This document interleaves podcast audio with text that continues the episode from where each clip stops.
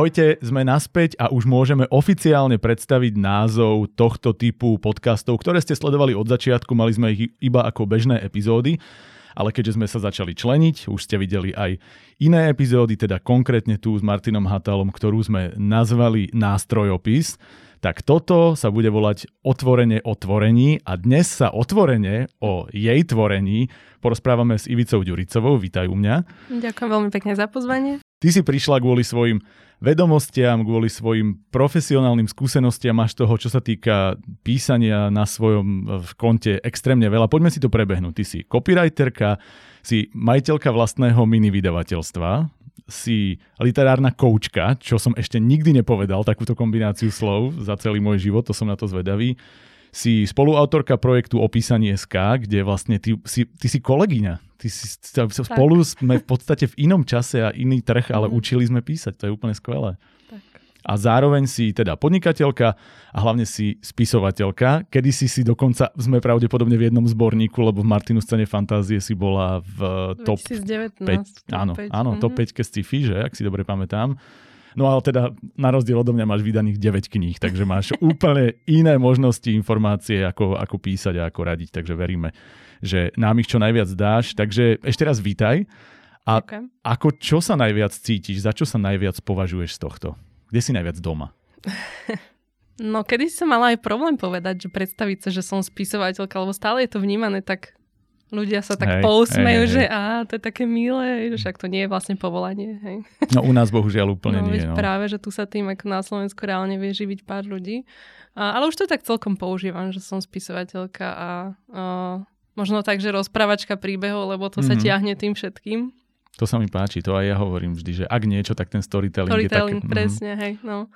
Takže asi to a, a tak určite som dušou aj podnikateľka, lebo ja som z celého svojho života bola zamestnaná len rok a pol, aj to nedopadlo úplne dobre. OK. takže asi tak ja potrebujem tú svoju voľnosť a tú kreativitu, takže nejaký taký mix toho všetkého. OK. Zároveň si rekordmanka čom? V tom, že nikdy neprišlo toľko otázok na nášho hostia ako na teba. Mm. Povedal som to aj naposledy Andrejovi Čínovi, ale to preto, lebo vy sa stále prekonávate. Vy ste mm-hmm. ako na Olympiáde, keď sa stretnú Jamajčania. Mm. Tebe ich prišlo skoro 30, čo je akože... Veľmi sa teším. No, dostali sme od Moniky taký nápad, že či nebudeme deliť tie epizódy na jednotlivé časti, že to bude časť jedna z dvoch, no nakoniec asi budeme musieť. Prvá časť bude náš rozhovor a druhá bude len otázky od divákov, ale zatiaľ sa mi to nejak tak snáď podarilo zakomponovať do toho rozhovoru. A tak ako naposledy s Andrejom Činom, aj tento raz som si povedal, že keďže niektoré sú viac o tebe, Niektoré sú už potom o radách, o písaní, mm. o kariére, ale niektoré mám pocit, že sa dajú tak akože veľmi rýchlo odbiť, že si ťa nimi predstavíme. Okay. Tak ja ti ich takých 5 skúsim povedať po sebe, ktoré by mohli byť takéto akože rýchlo palba kolo, že rýchla otázka, rýchla odpoveď. Tak to bude niečo o tebe, poďme na ne. Čo považuješ za svoj najväčší spisovateľský úspech, na čo si najviac hrdá? Um, sú to také dve veci. Jedna je asi taký ten komerčný úspech, že sa mi podarilo byť v tom rebríčku najpredávanejších kníh na Martinuse. To je asi taká spisovateľská taký mm-hmm. cieľ, že áno, tam sa chcem dostať raz, tak to sa mi podarilo. A druhý je taký osobnejší, lebo to, to prečo to vlastne celé robím, prečo píšem, je hlavne preto, že um, chcem, aby tie moje knihy keby niekomu minimálne urobili radosť, aby si pri nich oddychol, uh, možno niečo nové a nie, že sa naučil, ale že tak otvoril si mysel, že možno sa nejak inak začal pozerať na veci a jednu z tých kníh, ktoré som napísala v tom romantickom žánri, tak e, mala takú hlavnú tému, že body positivity a tam sa mi veľa ozývalo čitateľiek, že zažila som nejakú šikanu a takéto fakt, že ťažké veci mm. a jedna kočka mi napísala, že ja som si, až sa mi to ťažko teraz hovorí, ale že ja som si vďaka tebe rozmyslela samovraždu. Tak to bolo pre mňa, že wow.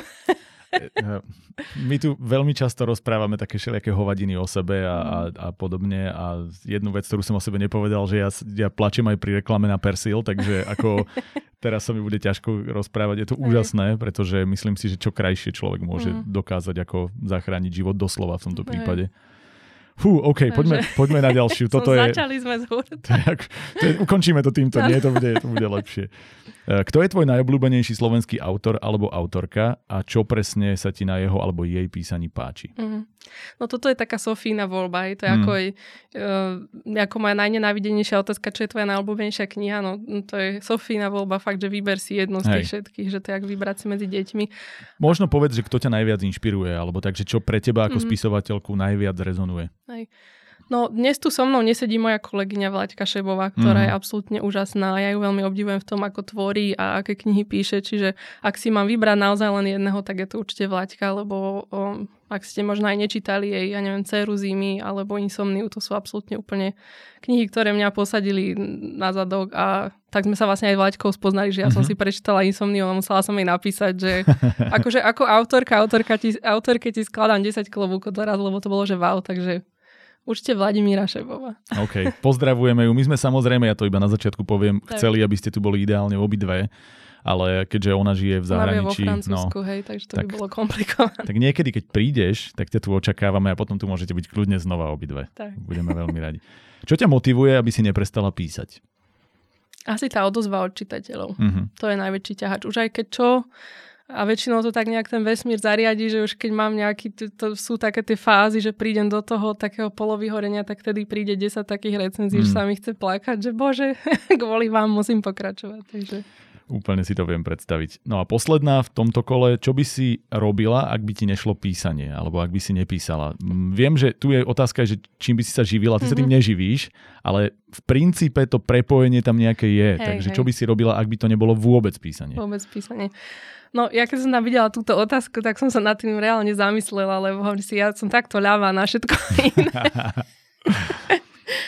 tak minule som tak mala takú fázičku tiež cez, teraz cez sviatky u, u rodičov, hovorím, že ja idem robiť upratovačku, že proste ja chcem robiť rukami, hej, že už mám toho všetkého plné zuby a potom sme si tak ako to rozobrali na drobné s mojou mamou, že nemôžeš, lebo kríže ťa bolia, tuto máš exém, to sa nedá. Ale toto inak je úplne super vec, lebo nie, niekedy si to aj ja prajem robiť niečo takéto a dokonca poznám Hej. ľudí, ktorí sú absolútne šťastní v tom, že zmenili taký ten korporátny život Hej. za niečo a ja to vôbec nechcem, práve že naopak, vôbec mm-hmm. to mhm. nechcem dehonestovať, len že jednoducho niečo, kde môžu vykonávať činnosť v podstate s vypnutou hlavou. Presne a že naozaj sa chodí, že na chatu si mhm. narúbať drevo a neviem čo porobiť, takže takýmto spôsobom po hlavne rokoch takéhoto vyhárania je to niekedy asi dobre. Takže úplne ti rozumiem. Takže no. rukami, keď už tak Hej. čokoľvek, ale fakt, že presne, že fyzickú robotu. A ty si inak neuveriteľná, ty si sa pripravovala. To sa ku nám málo kto väčšinou prídu a videli ste? Mm-hmm. Hm, hm, hm. A ty si normálne si ešte aj otázky na seba čítala. Pozrela to je, to je fantázia. Dobre, tak eh, Poďme možno na úvod taký ten štandard. Ako si sa k písaniu dostala? Preberme túto časť, lebo podľa mňa to je jedna z tých, jedna z tých vecí, pre ktoré sme začali ten podcast členiť, ale hlavne prečo sme nechali tento typ podcastov, lebo áno, tie nástroje, tie mm-hmm. detaily chceme rozoberať možno do väčšej hĺbky vďaka tomu, že si to vieme naskriptovať, áno. ale toto je podľa mňa úžasné rozprávať sa s inými autormi, ktorí každý majú svoj príbeh. Aký bol ten tvoj? Dlhá verzia či krátka? Daj, daj dlhú a ja ju potom nevystrihnem. To je...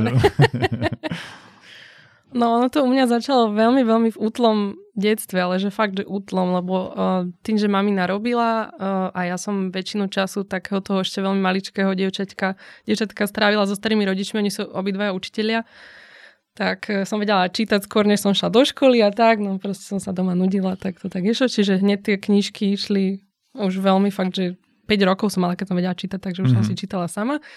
No a ešte prvne, než som vedela čítať, tak som tie knižky mňa nejak tak fascinovali od detstva, tak som si tak listovala a som si vymýšľala tie príbehy, že ja akože čítam a samozrejme, mm-hmm. som mhm. nevedela, ale som rozprávala tie príbehy podľa tých obrázkov a tak. Čiže tam to možno niekde začalo v takej tej už ústnej podobe, no a potom a zase rodičia sú informatici obidva, mm-hmm. čiže sme mali veľmi skoro doma počítač. A že som mala 7 rokov, keď som napísala prvú rozprávku. Wow. Mám to niekde ešte možno aj uložené. A pamätáš si z nej niečo? Bolo to o nejakom psíčkovi, ktorý šiel do horiaceho lesa za, zachraňovať zvieratka alebo nejaké také dobrodružné niečo. Hej, presne. To bol, a to bola predpoveď tvojej kariéry, lebo ty teraz zachraňuješ reálne. A, to je milé, no. Čiže uh, v 7 rokoch rozprávka 7 a kedy niekedy rozprávka. niečo, čo si mala pocit, že to pôjde von? Uh-huh. No potom prišli také tie zase, e, povedzme, že základná škola, že slohové práce. Mm-hmm. Sloho bola najobľúbenejšia hodina moja. tak už tam to nejak tak možno začínalo a potom na strednej prišli také tie tínedžerské depkárske poviedky a, mm-hmm. a, a, a básničky a takéto veci. Tak tam už som tak akože prišla tá túžba, že ja chcem byť nejaký mm-hmm. spisovateľ, niečo, hej, no len tak potom samozrejme rodina vás uzemní, hej, že nájdi si normálnu prácu, toto ťa neuživí. Však oni to mysleli dobre, samozrejme, Jasné. ja im to akože nevyčítam, len je tedy tá rebelská tínedžerská duša, hej, a ja budem a všetko. Im to nevyčítaš, ale teraz im hovoríš, ha, okay, to je, hej, poznám ten pocit presne, tak jasné, to je hej. úplne najlepšia kombinácia. Dobre, no. a kedy si vedela, že naozaj, že sa ti to splnilo? Že kedy mm-hmm. prišiel ten moment, keď si, ja neviem, boli to nejaké súťaže, boli to nejaké drobné e, pokusy, ktoré zrazu mali niekde úspech, že kedy mm-hmm. si dostala aj ten feedback, že toto pôjde? Mm-hmm. No ešte na tej strednej škole som mala nejaké prvé súťaže literárne, také akože žiacké, alebo jak to nazvať, študentské, mm-hmm. tak tam boli už aj nejaké prvé úspechy, a, že to ma tak keby posmelilo, ale potom som mala takú dlhšiu kreatívnu pauzu, lebo tak tým, že áno, že už prišiel ten vek, že však áno, začni aj niečo študovať, aj nejak rozmýšľať nad tým dospelým životom, tak ja som šla študovať jazyky do Čiech a potom mm-hmm. som mala aj svoju jazykovú školu a tak ako úplne som sa od toho písania nejako odvrátila. Lenže potom ma zradili hlasivky mm-hmm. a už tak ako ku koncu tej, hm, čo neviem, 4 alebo 5 rokov som mala tú jazykovú školu, tak uh, ja som jedno leto prišla úplne o hlasivky, že ja som len po papierikoch písala, že nič na týždeň a vtedy mi doktorka povedala, že vy buď prestanete s touto kariérou alebo prídete o hlas úplne. Mm-hmm. A ja, že no tak super, som to vyštudovala, venovala som tomu toľko to rokov a teraz čo? Tak som si pomyslela, dobre, čo iné viem robiť? Mm-hmm. no písať. Vlastne to bolo šťastie v nešťastí. Tak, čiže ono ma to tak ten život nejako prirodzene nasmeroval späť. A vtedy som začala s tým komerčným písaním. Mm-hmm. A od toho nejako som sa dopracovala, vlastne moja prvá kniha vznikla úplnou náhodou, lebo to, ja som začala tými biznisovými knihami ano. vlastne. Nie beletriou. Čiže tiež možno taký iný príbeh, ako väčšinou mávajú Hej. autory. A to som písala na pokračovanie pre portál Podnikajte.sk, také príbehy z celého sveta, nápady podnikateľské. No a dva roky sme to ako seriál každý štvrtok vydávali. Uh-huh. A ja som dvakrát za celú tú dobu zabudla to deň predtým nahrať a ráno prišli rozhorčené reakcie do uh, redakcie, že akože kde máme príbeh. tak tedy šéf-redaktor ako pochopil, že OK, toto asi má nejaký úspech, mm-hmm. tak sa rozhodli to vlastne vydať knižne. Všetky tie príbehy. Áno, mm-hmm. bolo ich cestou už vtedy, tak to Fú. nazvali 99 inšpiratívnych okay. podnikateľských nápadov, to bola tá prvá. No a ja zrazu, hej, že OK, ja mám knihu. že neplánovala som to, ale mám. Takže už som asi spisovateľ, ja neviem, hej, uh-huh. že tak ma to nejako samo ako keby chytilo. No a potom už keď teda toto sa udialo, tak uh, potom som ešte pokračovala v tých biznisovkách, keď som v tom som sa necítila nejako kvázi doma a až potom prišla tá beletria, že OK, no už je teda možno čas konečne dať aj niečo vlastné na papier. A ten skok bol aký? Alebo kde si cítila? Cítila si potrebu vyjadriť nejaký vlastný príbeh e, vlastnými postavami, preto si to urobila? Alebo e, ako ťa to dotiahlo k tomu, že si naozaj napísala mm-hmm. svoju knihu? Nie teda o niekom inom alebo ano. niečo biznisové. Um, ja som dosť tak písala si do šuflíka, však to asi všetci mm-hmm. poznáme. E, spisovne do zásuvky. Áno, správne. Treba sa opravovať u nás. Tak si to pamätajte, naši diváci. Um, a vždy to boli ale skôr také krátšie veci. Mm-hmm. že nejaké poviedky a takéto, že nikdy to nebol nejaký, alebo aj keď som začala nejaký ucelený dlhší príbeh, tak vždy som skončila po pár kapitolách, že mi to nejak nešlo preklenúť ten stred toho príbehu. Na to ti odporúčam, teda v tvojmu ja z minulosti odporúčam tu ten náš po, posledný diel s Martinom Hatalom, kde o tom presne hovoríme, prečo sa oplatí začínať malom. Ty si ďalší krásny príklad v praxi. A tak. takže stroskotalo ti to niekde? Takže že... to takto uh-huh. vždycky skončilo, no a pri tomto jednom príbehu už som tak nejak cítila, že OK, že viem, že ako by to mohlo ísť ďalej a už som začala aj viac pracovať s takým tým, že ako sa tvorí osnova, aby mm-hmm, som si to mm-hmm. trošku naplánovala a uh, logickejšie ten príbeh a že potom sa ľahšie píše, keď viem, čo idem písať a tak ďalej. Hej. Čiže tam už to nejak došlo k tomu, že dobre, tak som to teda napísala celé zrazu. Nejak, nebola v tom žiadna ambícia, že idem to vydať ani mm-hmm. nič. Len som konečne, že dobre, napíšem nejaký dlhší príbeh. Malo to okolo nejakých 100 tisíc slov vtedy, ak sa nemýlim, že dosť. Mm-hmm. No a potom si vrajím, že dobre, ale to, že som ja mám vydané nejaké biznisové knihy, ešte neznamená, že ja som dobrý autor, hej, že to vôbec nesúvisí spolu. Mm-hmm. Tak sa chcem nejaký odborný feedback od niekoho na toto. No a vtedy cez jedného kamaráta som sa spoznala s ľudskou Halovou, čo je veľmi šikovná slovenská prekladateľka, robí hlavne pre Tatran a mm-hmm. Má toho veľmi veľa za sebou, hry o tróny a takéto veci, čiže Hmm.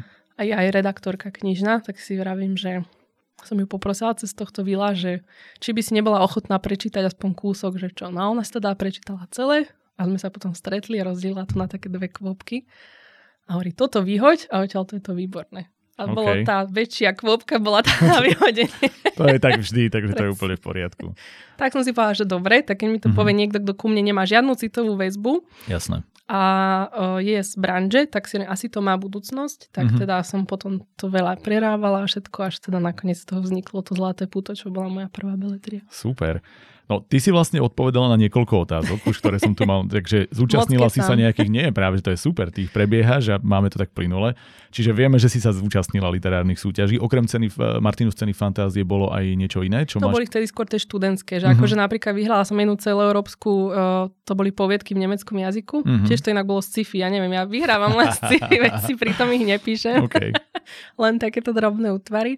A, ale taká akože, že veľká dospelácká relevantná súťaž bola len tá Martinus Scena Fantasy. Mhm. OK. A to som teda nevyhrala, bola som len top 5. Hej. Áno, bola si v, vo finále z sci-fi. Tak. Ale v zborníku, to je to jediné, čo sa počíta. To, Tak. si, to ja vždy hovorím, keď sa mi tam štyrikrát po sebe podarilo, že to ostatné je nepodstatné. To Hej. si tak, vieš, tak sa chlácholíme my, čo Hej. sme nevyhrali. Takže už vieme, že si začínala aj kratšími útvarmi ako Mhm. poviedky, to bola ďalšia otázka. Čo považuješ za svoje silné a slabé stránky v písaní? Uh-huh. Zákerná od niekoho? A vôbec mi nevadí na ňu odpovedať, lebo ja to viem veľmi presne. Mhm. A za silné, a to aj čitatelia mi v, re- v recenziách dosť tak akože vyzdvihujú, že, že som veľmi dobrá v opisoch. Mhm. A, a tak, že ich dokážem napísať tak, že ich ľudia ne, nepreskakujú, že, že ich vyslovene že bavia. A hlavne, čo sa týka lokácií. Ja milujem si vyberať lokácie Mhm. a tak ako keby zobrať tam toho človeka vyslovene ako keby na prihliadku. Ja som chvíľku robila aj s prievodkyňou, takže sa to tam Si odráža. toho koľko stihla počuť? No, ja mám taký workoholický život, by OK. som povedala. Čiže to je taká, že silná stránka a tá slabá, to tiež viem presne je a dlho som sa tomu v knihách vyhýbala, teraz už sa snažím tak seba docepovať, že musíš to vypilovať, musíš sa to naučiť robiť lepšie a to sú dialógy. Mm. Ale podľa mňa to je štandardný problém. Mhm. Povedal by som 90 plus percent Mhm. autorov na Slovensku, že tie dialógy väčšinou neznejú úplne prirodzene. No. Ale ono to je veľmi ťažké, to zase musím Mhm. povedať, že myslím si, že takéto uvoľnenie v dialógoch prichádza ako posledné. To ostatné je taký ten tvoj jazyk, ale Mhm. to hovoríš niekoho iného Áno. jazykom a to je ťažšie. No. Dobre, dobre, to je super, ale že vlastne je perfektné, keď poznáš svoje Mhm. silné a slabé stránky. A na to možno ja nadviažem mojou otázkou a to, že či si absolvovala nejaké kurzy, alebo v čase, keď si sa rozhodla, že teda písanie áno, čo si robila preto, aby si sa naučila? Lebo neskôr si to učila, teda Mhm. stále to v podstate učíš. Ja som v podobnej situácii, že som sa chcel naučiť a nemal som sa odkiaľ. Kde si ty Mhm. brala tú inšpiráciu? No, tak človek sa musí stať samouk, Mhm. nič iné nám neostáva. Ja si myslím, že teraz projekt, ako je váš, alebo aj ten náš, že Mhm. a čo sme sa s Vlaďkou do toho tiež vrhli vlastne kvôli tomu. Tá mm, prioritná motivácia bola, že ako by sme boli, my dve boli rady, keby nám niekto niečo Presne. takéto dal. Presne, presne. No, takže to odovzdávame ďalej. Ale my sme si to obidve sami Mhm. Vlastne tak keby, že vydreli, že zahraničné zdroje zháňať a knihy čítať a fakt akože sám, sám sa učiť a samozrejme aj metodou pokus omyl, lebo Mhm. však človek sa musí naozaj reálne vypísať. To neznamená, že keď teraz si načítam 25 kníh o písaní, že už to zrazu budem vedieť. No jasné. Až tá prax to prináša, takže Človek by to tak chcel, ale to tak nefunguje. Čo považuješ za najväčšie klišé v romantickej literatúre? Prí, prípadne čomu sa pri písaní snažíš vyhýbať? To je ďalšia otázka Mhm. od našich divákov. Tuto, keď som tam videla, som rozmýšľala, že čo na ňu odpoviem a doteraz neviem. Také otázky ale znamená, že sú dobré, lebo Hej. ťa prekvapujú. Nie sú to Áno. také tie tuctové. Áno. Mm, Možno by som povedala, že negatívne kliše jedno, Mhm. ktoré nemám rada. A na nešťastie sa veľmi často vyskytuje aj v zahraničnej, ale aj v domácej. Je to, že strašne veľa idú u nás, veľmi veľa idú u nás. U nás idú všetky slova, takže pokojne môžeš aj strašne. I- idú takí tí toxickí bad boys, hej, Mhm, proste. mhm. Taký t- t- t- klasický trop, mačo, zlý chlapec, tomu nevinná študentka, najúka, hej, že A ona ho zmení potom. No áno, jasné. presne. Poprvé tak v realite nefunguje, po druhé ja si ako autorka veľmi dávam záležať na tom, že čo za posolstva dávam do tých Mhm. kníh. Pretože reálne to často čítajú kočky mladučké, hej, 15, 16, tam si vytvárame ten obraz Jasné. o tom, ako funguje svet. No keď takýchto kníh prečíta 20 a zrazu je príde, že niekto, kto má zhučí na verejnosti, nebodaj zmlatí, je vlastne mm. romantický hrdina, no tak ďakujem pekne potom. A ešte v dnešnej dobe, kde to začína byť zase v istom no. zmysle, ako, eh, ako to nazvať, súčasťou tradičnej kultúry. No, alebo, presne. No. Hej, no. Takže toto osobne nemám rada, aj keď to v knihe nájdem, lebo ja veľmi veľa aj čítam ten svoj žáner, samozrejme, mm-hmm. nielen ho píšem, tak tú knihu normálne zatváram, odkladám. Takže toto je klíše negatívne, ktoré nemám mm-hmm. rada. Ako si sa ty dostala k tomu, že píšeš e, napríklad romantiku, mm. alebo ten biznis, ten už vieme, ale že mm-hmm. jednoducho si si vybrala v podstate takéto dosť odlišné, ale veľmi špecifické žánre, v ktorých si sa našla. Mm-hmm. Ja ani neviem, akože ten biznis to chápem, lebo aj hej, som podnikateľka, hej, aj hej. som sa hýbala v takých kruhoch, to bolo také logické vyústenie. Čo sa týka toho, to zlaté puto je vlastne taký, povedal by som, mystery thriller mm-hmm. so štipkou romantiky. A to je vyslovene, že digitálna špionáž, čiže tam zase sa hýbem do takých veľmi až technických, by som povedala, veci. To ma zase, že veľmi baví. Hej. Mm-hmm. To bolo, to je based on uh, na skutočn- ako založené na skutočnom príbehu Edwarda Snowdena, mm-hmm. čo bol americký whistleblower. Takže to zase je také, že hej, že ja napríklad mám témy, alebo teraz prichádza umelá inteligencia a ja z toho úplne nadšená, že kopec možností. Vidíš a, a hovorí, že nemáš sci-fi, ty si čisto sci-fi človek. Áno, ja by som tuto ako veľa vedela písať, lenže potom sa o tom začnem baviť s mojimi kamarátkami a tým na mňa pozerajú, že ako... Ma, musíš si vybrať iné, teraz to bude znieť zle, ale iné kamery. S nami sa o tom môže rozprávať kedykoľvek, my si to radi vypočujeme. No, čiže tam sa vypíšem z toho, hej. Uh-huh. Čiže témy, ktoré možno nemám s kým rozberať, tých sa vypíšem. A romantika, tak no, ja neviem, či som romantička alebo nie, ale asi som, keď to píšem, takže... OK, ale mala si k tým knihám, hovorí, že ich čítaš, bolo to tak vždy, že ťa to ťahalo k romantike, hej? Čítam všeho chuť okrem hororov a okay. no, ešte ma tak možno nebavia životopisy a takéto veci, ale tým, že čítam všeho chuť, tak potom má človek aj bližšie k rôznym žánrom, lebo sa mm-hmm keď má človek načítané, tak potom vie aj lepšie písať. Teraz odporná otázka priamo odo mňa. No. A to stretol som sa úprimne, dokonca s, so známymi ľuďmi, ktorí vydali romantické knihy, mm-hmm. že je to vlastne komerčný krok, úmyselný. No oni povedali, že ja by som písala niečo iné, ale keď toto je jedna vec, ktorá sa určite predáva, mm-hmm. má aj toto nejaký rozmer v tom, prečo si sa rozhodla písať romantiku, alebo minimálne vieš, že už to má klientelu, aj keď to nejdeme nazvať teraz, že, že komerčný mm-hmm. alebo ziskový rozmer, ale že minimálne vieš, že si to nájde toho čitateľa. Mm-hmm. No, teraz budem možno ostrá, ale ja veľmi nemám rada literárny snobizmus, mm-hmm, že len mm-hmm. nejaký typ literatúry je dobrý a všetko ostatné Jasné. je brak, to v žiadnom prípade. Každá kniha, ktorá si nájde svojho čitateľa a niečo mu dá, je dobrá. Takže, um, aj toto, že ženská literatúra, mm, hej, a mm. tieto, to, joj, to žilkami nabiera, to Som rád, že som sa vyhol tým, ale nie, ja to tak nevnímam, teda snažím hej, sa to tak hej, nevnímať, hej. takže... Uh, um, otvorene sa môžeme baviť o tom, že áno, je to jeden z tých ziskovejších žánrov, podobne ako krimi a thriller, mm-hmm. sa veľmi dobre predáva, takisto sa veľmi dobre predáva romantika, ale tam má tiež veľmi veľa subžánrov, hej, a ja som napríklad v takom menšinovom, lebo v mojich knihách takmer nie je žiadny sex, čo je mm-hmm. problém, pretože predávajú sa tie, kde, ich, kde je tejto témy veľa. Takže keby som chcela byť veľmi komerčná, tak idem do erotickej literatúry, mm-hmm. nie mhm. do romantickej. Takže... Jasné. Je okay. to také na zváženie. Dobre, dobre, dobre, dobrá odpoveď. Dobre si to vymyslela. Je tu jedna otázka, ktorá je dosť osobná, ale mm. asi si ju čítala, takže ja sa ju spýtam. A to, že ako sú momentálne naklonené miskivách pri rozhodovaní pokračovať s písaním, respektíve skončiť, alebo dať si pauzu, pretože zjavne, čo ja vlastne ani neviem, a to som sa mala pripravovať asi lepšie, na tvojom Instagrame mm. sa objavujú aj posty, ktoré zaváňajú pocitom vyhorenia a že o tom zjavne hovorievaš mm. aj mhm. otvorenejšie. Ako to je? A teda možno najskôr povedz, ako to je teraz a mm-hmm. potom budeme pokračovať v tej debate. To, ten konkrétny post som písal pre sviatkami v absolútnom stave nejakého fyzického vyčerpania. Mm-hmm. Ale ja som taká, že otvorene komunikujem so svojím publikom, takže um, vtedy to bolo také veľmi naklonené na váškach, že ako neviem, čo bude ďalej. Aj som to teda otvorene napísala. Mám za sebou 9 kníh, 10 rokov. Popri inej práci, teda mm. popri podnikaní hlavne, ktoré samé o sebe je náročné a do toho nejaké zdravotné problémy, veľmi ťažký osobný rok, čiže mm. bol to pre mňa také naozaj, že um, v tom decembri som si prišla na kraj svojich síl a tak som teda otvorene napísala, že neviem, čo bude ďalej.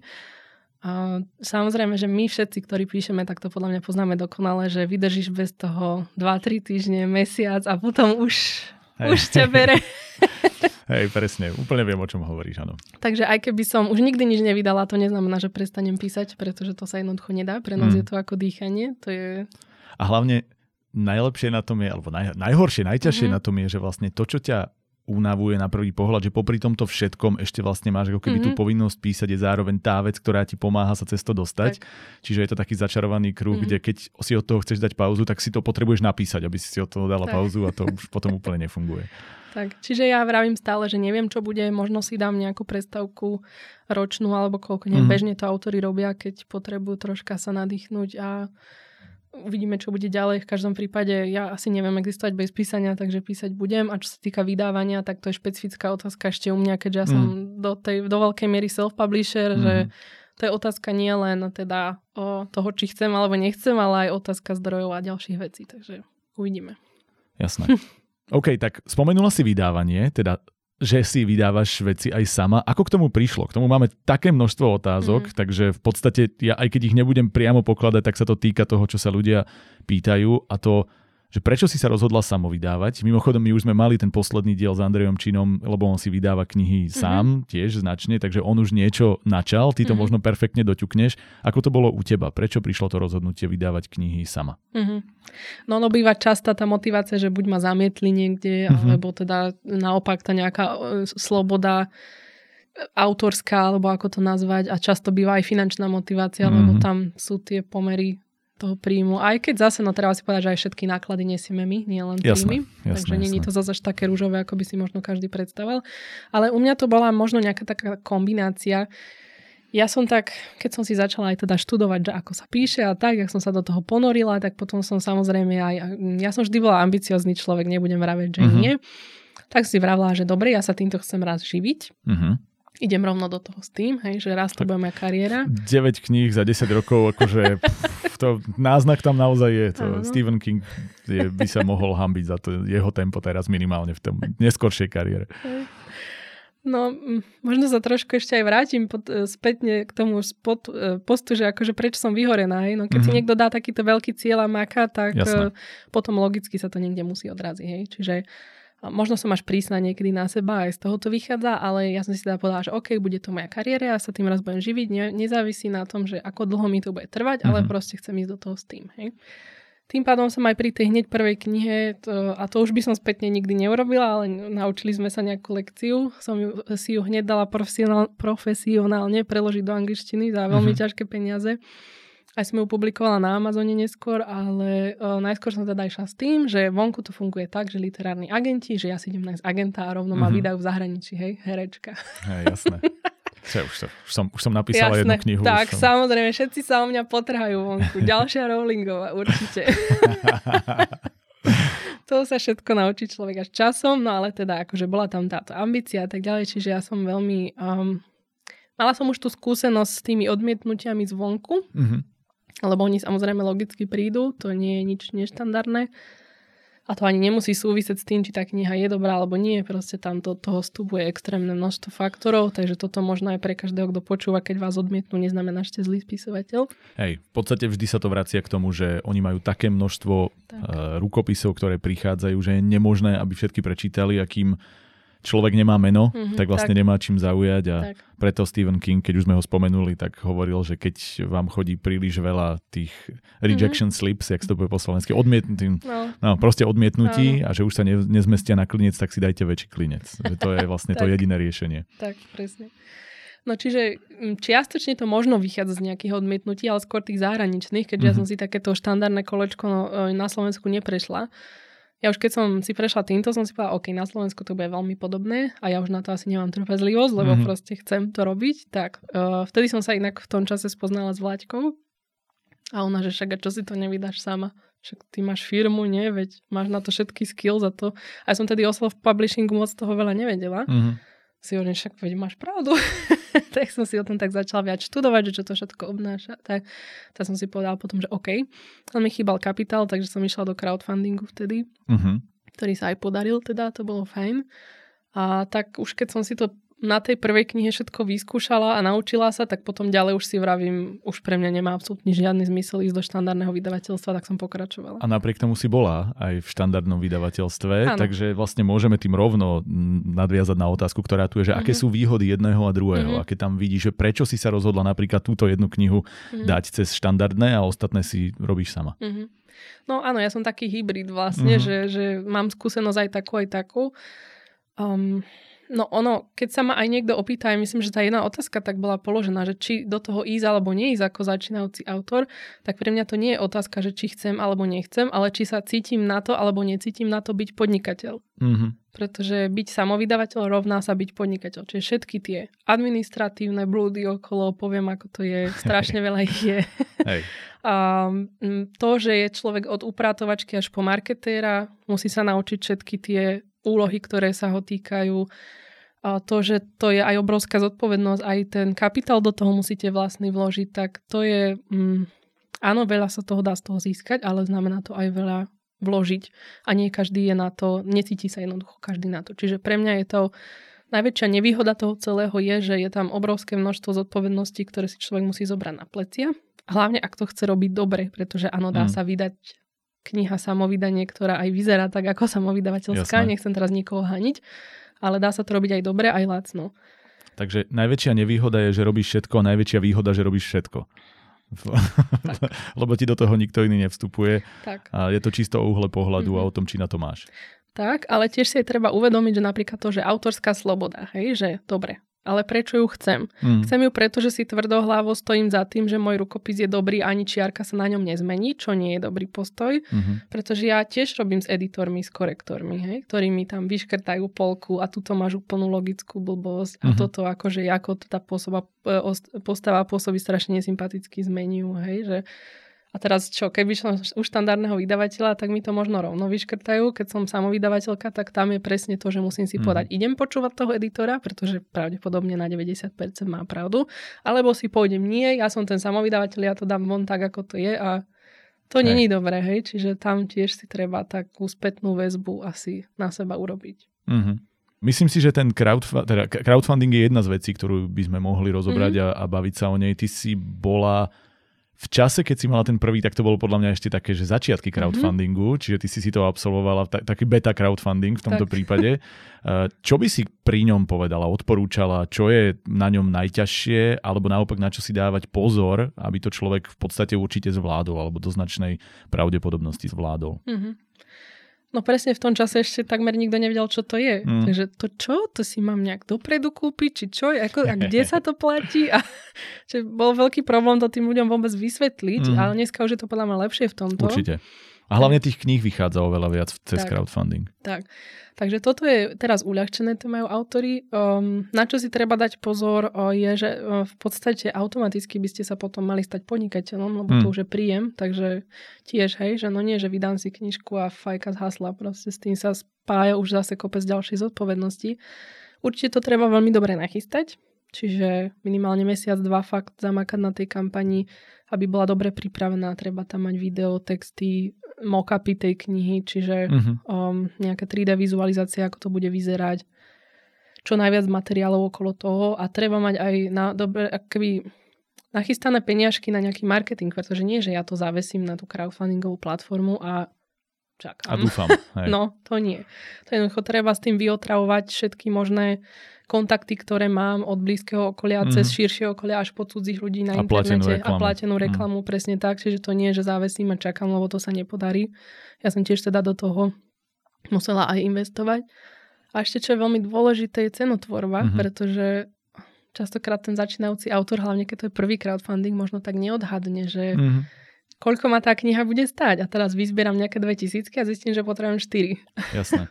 Výborná odpoveď naviazaná na ďalšiu otázku, ktorú tu máme a to mhm. je, že či vieš dať práve na nejakej konkrétnej knihe príklad, v akých finančných reláciách sa pohybujeme pri tom samovydaní, lebo mm-hmm. ja si to napríklad tiež absolútne nedokážem predstaviť. Mm-hmm.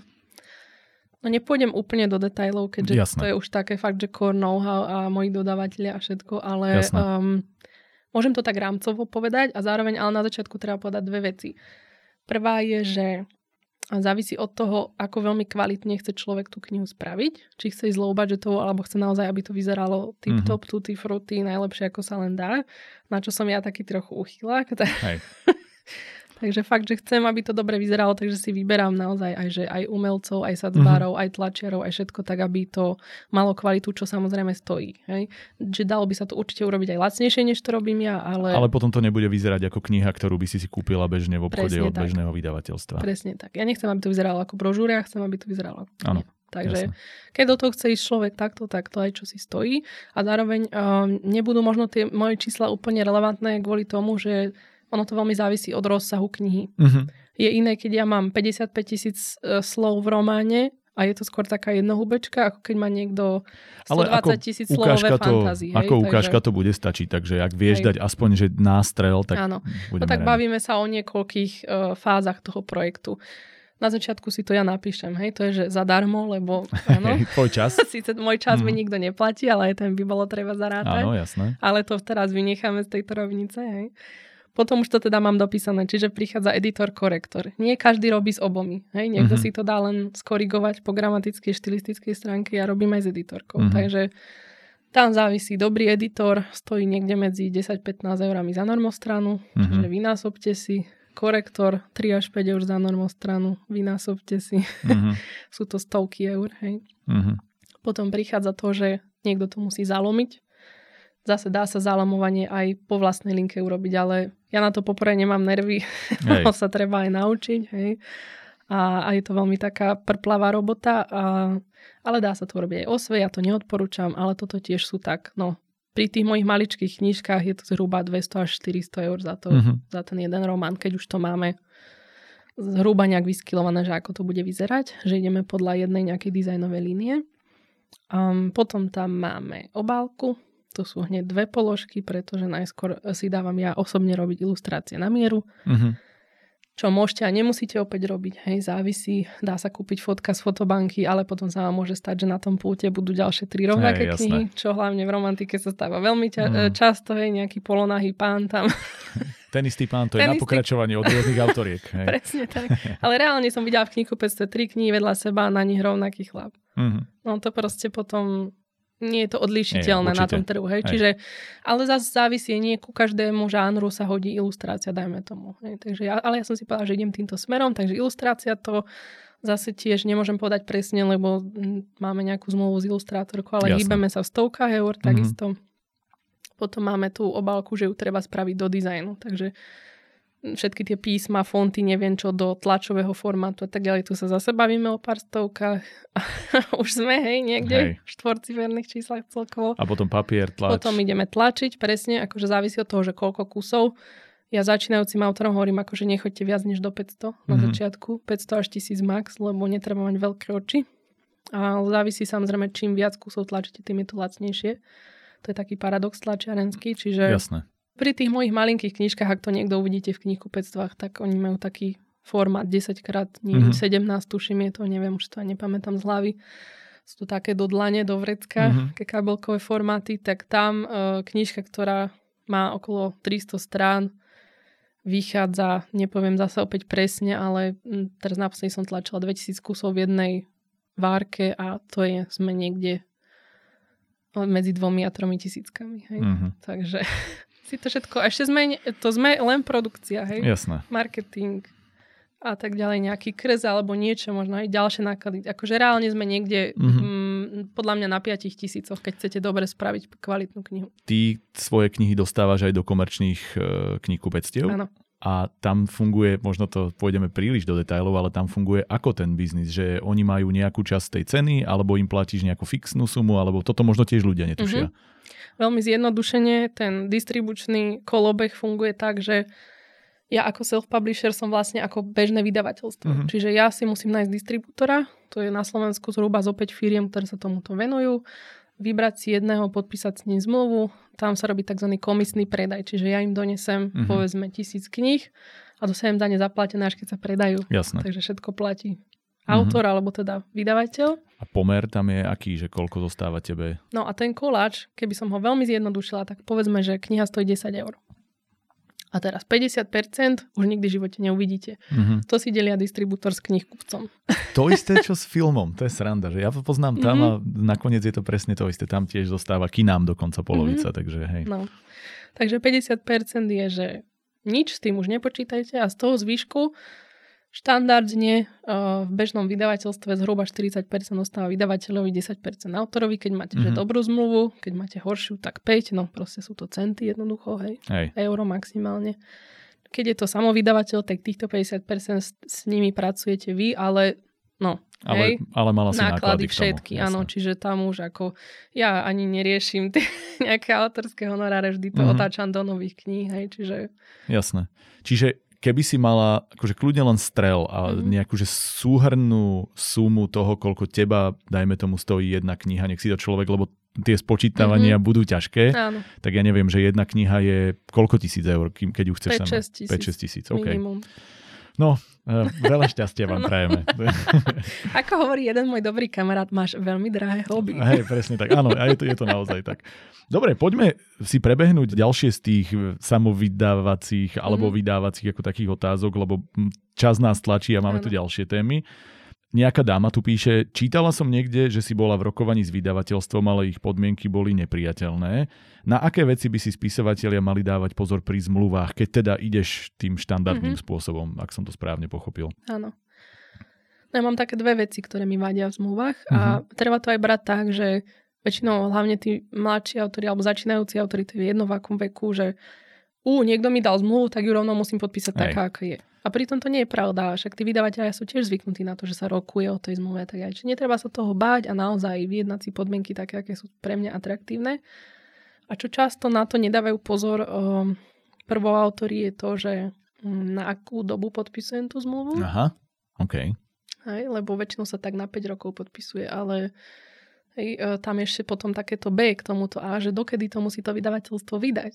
A, že väčšinou je tam tiež nejaký, že vy napíšete knihu a teraz reálne ona môže výjsť o 3-4 roky. Mm-hmm. Hej, že dať si na to pozor, že koľko má to vydavateľstvo na to čas, lebo oni to niekedy potom odsúvajú v čase, alebo príde niečo, ako teraz bol COVID, hej, a zrazu no tak logicky nevydáme Jasne. do zavretých knihkupectiev, vtedy je to pochopiteľné, ale že aby sa to aj napríklad neposúvalo do nekonečna v tom edičnom pláne, hej, že mm. zastropovať si tam nejakú dobu, a čo ešte pre mňa bol akože veľký problém, to bolo asi to, na čo dáma naráža, to bol kameň úrazu, že gro tých vydavateľov chce podpísať celosvetové práva. Mm-hmm.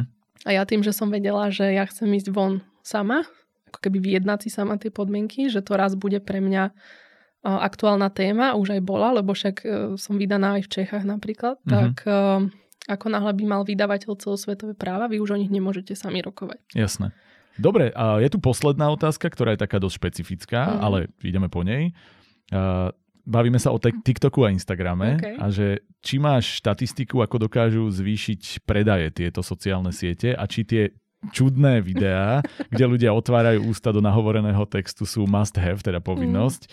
A, lebo ako tu je taká poznámka, že to je pre introverta, čo zjavne autor tejto mm-hmm. otázky je veľmi desivé. Mm-hmm. No ja som začala robiť TikTok minulý rok, v uh-huh. júni, tak veľmi masívne. A ja som, tým, že som aj marketér, tak skúšam, hej, stále, Jasné. že čo tak bude fungovať a v zahraničí ten TikTok ako dokáže naozaj že vypredávať knihy. Ja som bola zvedavá, že čo to spraví so slovenským trhom. U nás je to iná situácia, my sme strašný mikrotrh, takže... Mm. A ten TikTok tu ešte stále nie je a taký presne, rozbehnutý. Hej, ešte je to stále také v plienkach, takže uvidíme, čo to priniesie časom, ale nemám nejaké štatistiky v zmysle, že by som presne videla mm. toky a tak ďalej. Ja to viem trošku posúdiť na predpredajoch, lebo tie robia vám cez seba, až mm-hmm. potom ide do distribúcie tá knižka, že štandardné knihkupectva. Takže tam trošku vidím, že čo odkiaľ mi prúdi. Um, môžem povedať stále, že aj keď Instagram už organicky je taký, aký je, skoro žiadny, že hm, tam už tá doba je za nami, že sme za Zenitom. A ja som ho ešte ani nestihol rozbehnúť no. poriadne. To, ešte, že mám vás, babi, lebo to už by som bol úplne stratený. Hej, takže Instagram už nejakú viralitu alebo niečo veľmi ťažko ponúkne, ale tým, že už tam mám nejaké publikum vybudované, ktoré mm. ma mhm. pozná, že už je to skoro tej komunite, mm. tak mhm. Instagram mi vie naozaj urobiť veľkú časť toho toku do toho predpredaja, takže tam akože môžem povedať, že fajn. Uh, TikTok som teda tento rok vyskúšala, mám tam dokonca ešte viac followerov než na Instagrame, ale tam ten, tá konverzia bola veľmi um, hmm. slabá. To bude možno aj tým, že sú to hlavne mladí ľudia. Toto je mýtus. Fakt? Mm-hmm. Sranda. Ja keď vidím svoje To my starí ľudia si to tak hovoríme, vieš, to bude. Dneska už gro o, o, publika na TikToku na Slovensku je 30+. Plus. Bože môj. Áno. TikTok je, ešte to možno doplním len tým, že skôr, že byť videný. Mhm. Že stalo sa mi, že ma na ulici človek spoznal, že vy ste tá spisovateľka z TikToku. Ja, že OK. okay. to bolo milé. To je milé, ale celkom weird, nie? Áno. to, ja si neviem si predstaviť, ako by som na toto reagoval. Presne. Toto sa nám ešte s No. podcastom nestalo. Ľudia, snažte sa viac, Áno. prosím vás, to je hrozné. Dobre, uh, blížime sa k niečomu, čo už mal byť koniec a bude to polka, ale nie, ono to bude asi tá už väčšia polka, čo je blbosť, ale vieme, o čom hovoríme. Ja by som ešte jednu vec chcel v tejto časti a to, že ty na základe týchto všetkých skúseností, aj autorských, aj vydavateľských, aj všetko možné, si vlastne teda asi si mohla už pripísať aj tú pozíciu, že si literárny a vydavateľský coach. Mhm. Čo to obnáša? Po, ako pre nás, ktorí sme nikdy s nikým takým nepre, nepracovali, ani sme sa v podstate doteraz nestretli, Mhm. čo, ako sa k tomu dostala a čo reálne robíš? Mhm. No mňa sa vlastne ako keby ľudia začali pýtať na také tie veci, že uh, hlavne z pohľadu toho, že som ten samovydavateľ, respektíve malý vydavateľ, že mám prechodené všetky tie procesy, čo, kde, kedy, ako a zároveň ten timing tej knihy, že keď chcem mať niečo na jeseň na trhu, kedy to musím začať písať, Mhm. mm-hmm. riešiť a tak ďalej. Tak ma začali oslovovať, že teda poraď mi s tým a tak a No tak už človek ako sem tam poradil aj zadarmo, hlavne cez to opísanie, však veľa sme Hej. ako keby sa snažili zvládť, ale niektoré veci už sa nedajú robiť hlavne z dlhodobého hľadiska.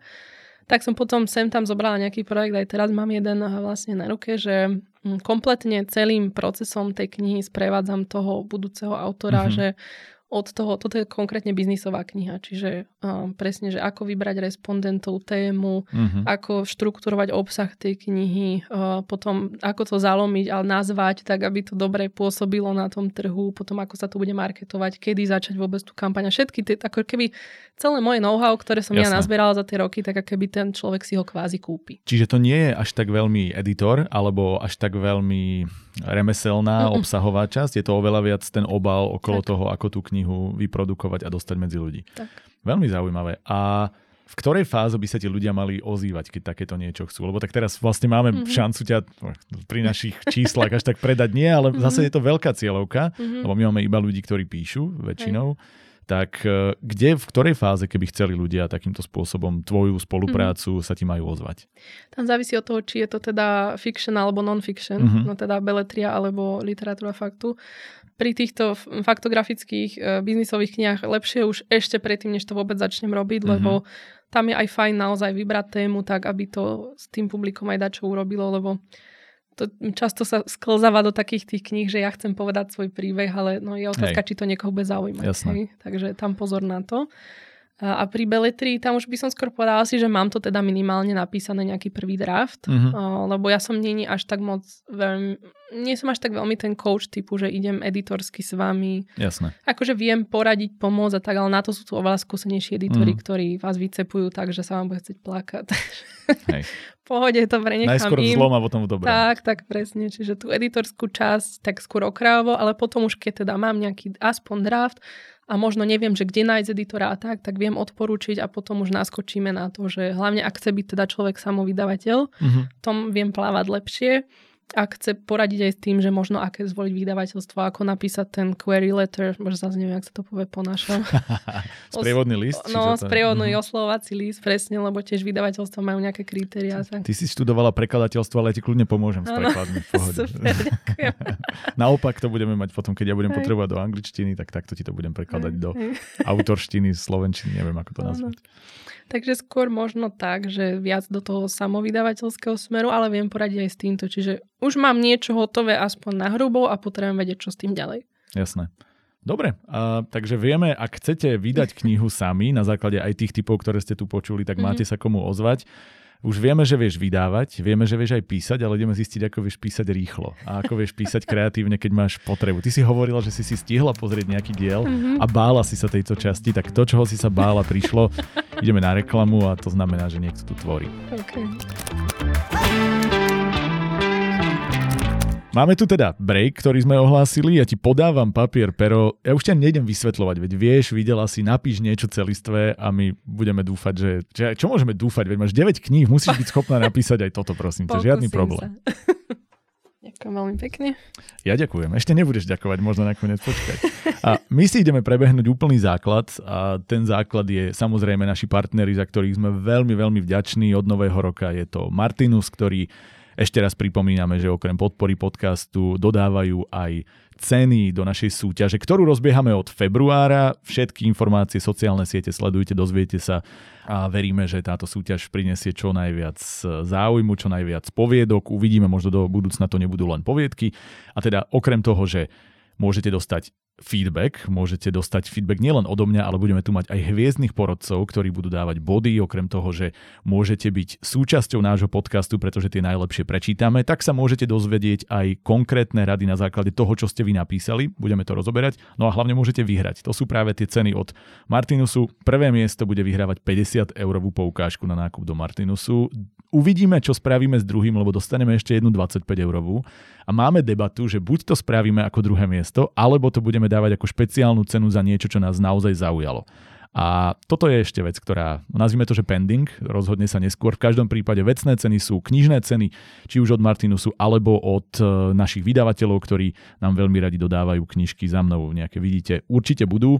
Čiže pripravte sa, šetrite svoju energiu trošku aj na našu súťaž, no ale hlavne nás sledujte, pretože ako som spomínal, okrem toho, že máme súťaž, okrem toho, že máme otvorenie otvorení s našimi hostiami, tak máme aj detailný podcast, ktorý nazývame nástrojopis, pretože logicky sú to e, nástroje, ktoré vám hovoríme. Je to ich opis, zároveň strojopis je vlastne nástroj lepšieho písania a my vás proste učíme lepšie písať. To, všetko sa to tam spojilo a tam vám dávame rady, ktoré môžete v praxi použiť. A teda takýto celý ten cyklus vám chceme podávať minimálne s dvojtyžňovými odstupmi, teda malo by to byť dostatočne pravidelné. Toľko teda ten základ, no ale nezabudnite, že súčasťou nášho podcastu môžete byť hneď v niekoľkých rovinách a všetko toto sa deje cez slajdo, ktoré nám dáva k dispozícii ich nástroja. Vďaka tomu môžete aj dnes sa pýtať otázky, ktorých je teda naozaj veľa my sme za ne extrémne vďační. Môžete tie otázky písať do každého ďalšieho podcastu s každým ďalším hostom. Môžete nám posielať otázky alebo témy, nazvime to tak, ktoré by sme mali rozoberať v tom nástrojopise. Môžete posielať tipy na hostí, môžete posielať tipy na výzvu, aká má byť do súťaži. Jednoducho slajdo fičí tak, že podľa mňa sme im úplne zahltili servery a veríme, že tomu prispiejete aj vy. Čiže Sledujte nás na sociálnych sieťach, primárne Instagram, Facebook, aj ty môžeš písať. Samozrejme funguje aj mailová adresa infozavinačpromovy.sk.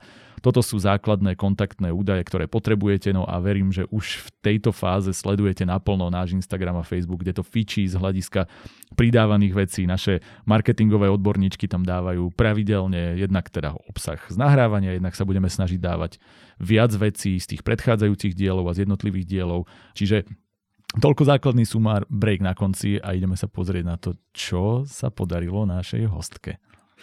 Hotovo. Hotovo? Výborne. Poď, daj nám prosím ťa, čo máš hotovo. Posledná prechádzka Krakovom bola trpko sladká. Pod nohami mi šuchotali jemné listy, jesenné listy, vzala som si kávu so sebou zo svojej obľúbenej kaviarne a popri rieke som zamierila nazad do prázdneho bytu. On bol preč a čoskoro budem aj ja, Navždy. Počas cesty autobusom na letisko som na Instagrame lajkla fotku výraznej červenovlásky. Premýšľala som, či o mne vedela. A ktorá z nás bola vlastne tá druhá. Nevadí, karma mu to vráti. Zotrela som si vzorovitú slzu z líca a chcela zavrieť jej profil. Vtedy ma zaujal popis pod jej menom. Volám sa Carmen, ale kamaráti ma volajú Karma. Mm, veľmi dobré. Ó, to sa mi veľmi páči. Tam sa mi ale zase ukazuje to, že ty si si musel nájsť lokáciu, ako si tak. hovorila. OK, to je super. Ale parádny príbeh, vidíte, zase ukážka, že aj rýchlo. A to sa tak bála, keď prišla, tak hovorila, ja to nechcem písať, ja neviem no. písať, keď sa rozpráva. Tak. Vie a dokonca ešte aj karmu tam dostala. Perfektné. Ďakujeme. Rado veľmi, veľmi stalo. pekné. Poďme teda po nástrojoch písania. Ty si teraz ukázala, že ty písať vieš. Vieme zároveň, že vieš aj radiť. Mm. Ako sa začal ten projekt? Ideme sa baviť o projekte o písaní mm. SK, ktorý ste veľmi intenzívne hlavne cez COVID ťahali a myslím, že teraz je to také, že trošku bojujete. Začníme od začiatku, že kde teda, už si povedala, že prečo, mm. ako prišlo k tomu nápadu robiť to takýmto spôsobom? My sme vlastne začínali ešte pôvodne na mojom Instagramovom profile mm-hmm. live, stream, live streamami s Vlaďkou, um, že sme si tak povedali, že OK, budeme zábavka covidová. Hej, všetci sme boli doma, tak poďme sa troška socializovať aspoň cez tie obrazovky. Tak sme si povedali, že budeme každý, myslím, útorok, ak sa teraz nemením, vysielať na nejakú tému, že jednoducho si pokecáme spolu o písaní. Uh-huh. Nič sme tým nesledovali. Hej. No a tak si to celkom vybudovalo zase nejakú fanušikovskú základňu, že ľudí to bavilo, tak sme si povedali, že OK, že skúsme teda minimálne nejakú webku k tomu založiť alebo niečo, uh-huh. kde tak keby zosumarizujeme to, čo sme sa my obidve naučili a tak sme potom ešte aj pokračovali s tými live streamami, aj sme sa teraz bavili spolu o tom, že možno by sme to mohli zase aspoň trošku obnoviť, aspoň párkrát do roka my to stále berieme ako takú, by som povedala, že zábavku a mm-hmm. že mhm. keď to niekomu pomôže, tak sme veľmi radi, ale není to pre nás ani žiadnym spôsobom ziskové, ani nič, že to je jednoducho také, že trošku vrátime niečo naspäť tomu svetu. O tom niečo vieme, o tej ziskovosti. vlastne si rovno odpovedala na otázku od jedného z našich divákov, či teda plánujete, hovorila si, že plánujete, máte aj nejakú víziu, že v akých pravidelnostiach, v akom čase a tak? Zatiaľ sme sa bavili, že v februári by sme teda mohli minimálne spraviť jedno, máme mm-hmm. už aj tému, že, že teda trošku to skúsme znova sam, sam, sami seba dotlačiť do toho, že poďme znovu vysielať a potom uvidíme, že ako často sa nám podarí, lebo mm-hmm. však obidve máme teda svoje aj pracovné povinnosti, však asi všetci. A, uh, aj by ste chceli písať, nielen o tom rozprávať. Písať, presne tak, čiže aj závisí v akej fáze projektu sme. Mm-hmm. Uh, čo sa týka kníh, tak uh, nebudem teraz hovoriť za Vlaďku, keď tu nie je, ale uh, závisí to veľmi aj od toho timingu, že v akej fáze je ona s vydavateľstvom a v akej fáze som ja ako sama vydavateľ. Ale teraz by vyzerá, že by sme to možno aj mohli zase trošku mm-hmm. potlačiť, tak uvidíme. Ten koncept bol taký, že ja som videl, že máte články, ja som si, akože aj ja som si robil mm-hmm. prípravu, nielen ty. A ja som si pozeral tú stránku, ale vy ste tam mali veľa, akože naozaj, že detailne rozpracovaných mm. článkov. Tie vychádzali z tej debaty, alebo to bolo úplne samostatne, že ste mali debatu a na základe toho ste zistili, čo by mohli byť tie body, ktoré ste potom spísali, alebo aký bol ten postup tohto celého? Ne, nejako nelícujú tie live mhm. streamy uh-huh. s tými článkami. Sem tam niekedy niečo vyvstalo, že dajme tomu cez live stream sme sa o tom bavili, tak potom sme to trošku viac rozpísali, alebo naopak predtým sme mali nejaké články, ľudia pýtali, že viac by sme o tom chceli vedieť, tak sme k tomu dali live stream a uh-huh. tak, ale skôr tie články vychádzajú z toho, že každá sme zase v niečom dobrá my sme obidve veľmi opačné. Keby sme tu boli teraz spolu, tak my máme tak rozlišné štýly, aj písania, aj vydávania, aj všetkého. Že... A ona je v čom teda iná? V čom sa doplňate? ako napríklad, ako sú také tie, že typológie spisovateľov, uh-huh. že ja som čistý záhradník. Proste ja niečo zasadím a uvidím, čo mi z toho vyrastie. Okay. Hej, že mám nejakú zhruba osnovú predstavu o príbehu. To ja nedokážem. Ale idem si, hej, že píšem, uh-huh. objavujem ten príbeh. Tak Vlaďka je čistý architekt. Tá má osnovu takú mm, mm. výskum, akože ja rád, veľmi rada robím výskum, ale ona má do detailov všetko naplánované ešte predtým, než si sadne k tomu počítaču.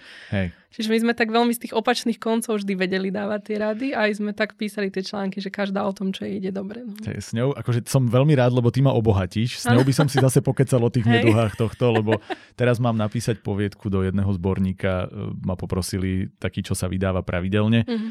A teraz ja mám tam dodať poviedku, v podstate nechcem povedať, že úplne presne podľa objednávky, mm-hmm. ale má to byť nejaký žáner, má to mm-hmm. byť nejakým spôsobom to lícovať s tým zvyškom.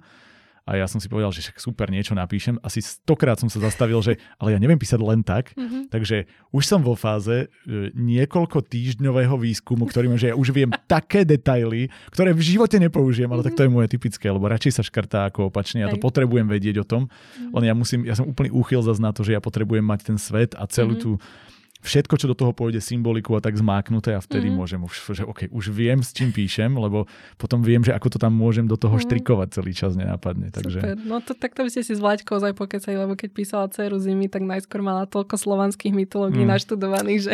Jo, jo, áno, áno. To ja teraz mám satanistickú, je to ano. výborné. Hej, hej, odporúčam. Odporúča, hej, hej. Človeku sa tak dobre spí potom večer.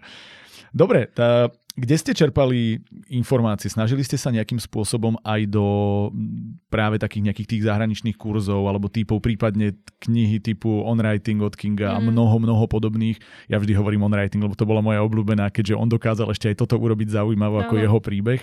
Ale je milión takýchto kníh, čítal som ich viacero. Mm. Čerpali ste z toho alebo ste išli vyslovene podľa skúseností? Povedala by som, že aj aj. Mm-hmm. Vlaďka má veľa načítané, ja trošku menej, ale tiež. O, zároveň čítame obidva aj také tie mnohé zahraničné blogy, ktoré píšu Jasné. o písaní, čiže vždy sme si tak nejak zobrali tému, pozreli, kto o čom píše, prispôsobili to tým slovenským uh-huh. podmienkam, keďže toto je tiež aj trošku také špecifické, že keď sa človek učí z tých zahraničných zdrojov, tak nie úplne to tak sedí na tú našu Presne. realitu. Hej. Čiže je fajn potom tú vlastnú skúsenosť do toho vložiť, že OK, tak toto ale na Slovensku funguje. Jednak realita, jednak jazyk. To je tak. veľmi dôležité, lebo vlastne to je jeden z dôvodov, mm-hmm. pre ktorý som sa ja nakoniec sám seba ukecal, pohádal niekoľkokrát so sebou, až som sa ukecal, že toto začnem robiť, lebo Hej. pre mňa je tá angličtina ľahká, mm-hmm. lebo v nej žijem 50% možno života, dnes už možno aj viac, ale stále tie rady boli nepoužiteľné na mm-hmm. Slovenčinu, tak. lebo my píšeme úplne inak. Skladba vety, štruktúra, všetko tak. je iné. Čiže v tomto je super, že to aj niekto iný, aj iný iniciatívny blbec urobil to isté, to isté čo my. Čo bol nejaký naj, ako to nazva, najúspešnejší diel, alebo čo máš pocit, že bola rada, ktorá najviac rezonovala, alebo prípadne článok, ktorý najviac mm-hmm. rezonoval? Mm, myslím, že celkom taká obľúbená téma bolo, že ako napísať takú chytľavú prvú kapitolu. Mm-hmm. To Daj nejaký tip vycucni z toho aspoň niečo, ja... nech si ľudí mm-hmm. odkážeme na ten článok. Mm-hmm. A háčiky. Používajte háčiky. To je mm-hmm. zase z angličtiny hooks, hej. Že, Jasné. Uh, vyslovene musíte um, vyvstávať čo najviac otázok už v tej prvej mhm. kapitole, mm-hmm. ktoré neskôr budete v tom príbehu zodpovedávať lebo to je to, čo toho človeka vtiahne do toho deja, alebo bude mm-hmm. chcieť poznať tie odpovede. Čiže to sú také tie chyta tu na, na udičku, tie ryby, že čo najviac háčikov, a zase netreba to samozrejme preexponovať, však s rozumom, s mierou. A ja som ešte extrémny uchylak na prvú vetu. Mm-hmm. Prvá veta musí, už hneď v tej prvej vete musí byť niečo, čo um, vyvoláva nejakú otázku, čo ma chytí, chcem mm-hmm. vedieť viac. Hej? Pr- prvých pár viet a potom už to, to inak mám extrémne rád, ja debatu o prvej vete. Uh, idem sa na ňu pýtať, samozrejme. Mm. Čo je tvoja obľúbená prvá veta? Alebo akože typ? Ja napríklad, aby som, mm-hmm. prečo sa pýtam, že ja vždy bojujem s tým, aby som nezačal dialogom. Lebo ja mám hroznú mm-hmm. chuť začať dialogom. Mne to vždy, mám pocit, že dobrý, dobrá prvá dialogová veta, že vlastne to uvedie takým spôsobom, že, pf, mm-hmm. že to je úplne pecka a potom sa nútim, nemôžeš mať všetky dialog a hľadám niečo, čo funguje lepšie. Prečo nemôžeš? Asi môžeš, ale mám pocit, mm-hmm. že sa musím učiť aj iné. Ja som mm-hmm. taký, že hrozne zase samovzdelávací typ, mm-hmm. že mám tendenciu, alebo mám potrebu doslova skúšať iné veci, ktoré som doteraz nerobil. Mm-hmm. Takže potom si poviem, no, musíš si skúsiť aj inú, aby dobre znela. Mm-hmm. Čiže tvoja je čo? No moja je tiež presne tá, že ten efekt, že wow, mm-hmm. hej, že hodí ma to rovno do vody. Tiež rada začínam v akcii, hej, že nech to ako keby, ako taký ten filmový strih, že hej, rovno hej, sme hej. niekde. A, teraz som mala napríklad v tej poslednej knihe Vedela som, že ma tam už určite čaká. Mm-hmm. A teraz chceš vedieť kto. Hej, kto, kde, tak. prečo, prečo jasné. presne. Hej, super. Čiže tieto typy, hej, že už je tam načrtnutý rovno už nejaký dej, že vieme, mm-hmm. že sa ide niečo diať a chceme vedieť čo. Áno, nie je to, kde bolo, tam bolo. No a žiadne no. vonku prší je zima, hej, hej no hej. tak to ako rovno, že zatváram. Hej, hej, presne. To inak krásne korešponduje s tým, o čom sa vždy rozprávame a vlastne prvá veta je najkrajší príklad, mm-hmm. že mhm že akcia, alebo teda to, to ukázanie, to show, don't mm. tell, funguje v tomto perfektne, že v momente, ako človeka hodíš do toho, on si to žije a dostáva náznaky, z tak. ktorých si to skladá, je lepšie ako ten opak. Že, že mu začneš oznamovať, čo sa deje, aby si mu vytvorila scenériu. Mm, Tam on si ju musí sám objaviť, Presne tú scenériu. Tak. Veľmi dobre. Uh, základná jedna vec, ktorú, ktorá mňa zaujíma, keď som začínal robiť s Martinom, mm-hmm. ešte Petrom, teraz robím s Martinom Hatalom, mm-hmm. medzi tým som mal veľkú pasáž s Matúšom Kvietikom, tých feedbackových. Mm-hmm. Viem, aké to je spolupracovať s niekým. Ako ste to robili vo dvojici? Ako ste sa tam spájali? A vlastne potom tu máme aj nadväznú otázku na písanie, ale mm-hmm. začneme tým vašim projektom, keď ste robili niečo vo dvojici? Ako sa ti spolupracuje s niekým? E, v čom ste na seba narážali a naopak v čom ste sa doplňali? Mm-hmm. No tým ešte, že sme také veľmi rozdielne, mm-hmm. tak... Um, a ešte aj na diálku vlastne. A ešte aj na diálku, presne. No, niekedy skôr bol problém, že sa skoordinovať časovo. Mm-hmm. Uh, ale že by sme sa nejako ako keby obsahovo vedeli na niečom rozsekať, to nie. To skôr akože také veci sme riešili, že ako nazvať tú epizódu, hej, že mm-hmm. skôr toto boli také troška boje, že sme si museli dve, tri varianty a prejsť si tým, kým sme konečne niečo vybrali, ale potom už to išlo tým, že my si ako keby nekonkurujeme v tých veciach, že Jasne. každá má ten iný pohľad, tak to práve bolo fajn, že a ty to ako robíš, že taká prirodzená zvedavosť, že sme to je si... super, no, hej. Hej, Tá debata vlastne vznikala úplne, tak prirodzene, úplne prirodzene. Hej. A teda otázka, ktorá prišla možno na trošku iný typ spolupráce, mm-hmm. ale na ten, keďže vieme, že si napísala knihu z, koľko? Štyri ste tam boli 5 vás tam bolo autorov, ježiš. A takže aká je tvoja skúsenosť písania knihy samostatne versus kolektív autorov? Mm-hmm. Aké sú hlavné rozdiely, respektíve čo sa ti páči a nepáči pri každom z týchto spôsobov? Mm-hmm. No tak ten, to bola asi otázka na ten Azylov pár. Mhm. To bola taká veľmi špecifická kniha, keďže to zo začiatku ani kniha nemala byť pôvodne, takže my sme to tak nejako keby OK. nebrali. To bol tiež taký covidovo-zábavkový projekt, že jak prišla tá karanténa, všetci sme boli doma a teraz chceli sme tých čitateľov nejako trošku zabaviť a, a vylepšiť im náladu. Tak e, to, čo sme sa tak poznali tiež z rôznych tých autorských stretnutí a tak, tak nás bolo 5 teda autoriek, tak um, by som povedala no, komerčnej literatúry, alebo aspoň baby Mhm. mm-hmm. boli väčšina romantika, Vlaďka trošku nám vybočovala do tej fantázie, ale Hej. Bol to taký zaujímavý mix, aj to potom z toho tak vyvstalo ten finálny výsledok. No a sme si tak povedali, že um, poďme normálne písať niečo na pokračovanie, uh, tak vtipne v zmysle, že štafeta, aj sme to volali Áno. autorská štafeta, štafeta na začiatku, že nebudeme vôbec vedieť, ako to bude pokračovať, žiadne dohadovačky, nič, len To si tebe to fakt sedelo, a tebe ako záhradkárovi. Presne. Mm. že budeme si podávať tú štafetu a už čo z toho vyleze, uvidíme, že vôbec sme to nejako zábavka, hej, ne, neriešili sme. No a ešte sme čitateľov požiadali o indície, to bolo na tomto To je vtipné. super. Čiže nám dali úplné šialenosti typu väzenský náramok, ješko, denník, architekt a patologička a urobte z toho Mhm. niečo. Hej. A som si povedala, že dobre, však ideme sa len zabávať. Hej. No Vlaďka vlastne začala, ja som pokračovala potom ďalšie teda tri spoluautorky, tak to sme sa striedali, až teda z toho začal vznikať nejaký román. Hej, my sme to vtedy vydávali aj normálne v reálnom čase na uh, odpede vlastne, Mhm. ako kapitoly, každý čtvrtok to tuším, alebo že neviem, ako vychádzalo. No už potom až ku koncu, keď teda už samozrejme už nie, v nejakom momente už sa nedá ísť takýmto voľnobehom, lebo už aj keď sú všetky tie slúčky rozmotané, raz ich treba aj zaviazať naspäť, hej. Hej, George R. R. Martin na to naráža, áno, že to treba niekedy vrátiť naspäť. Presne. hej.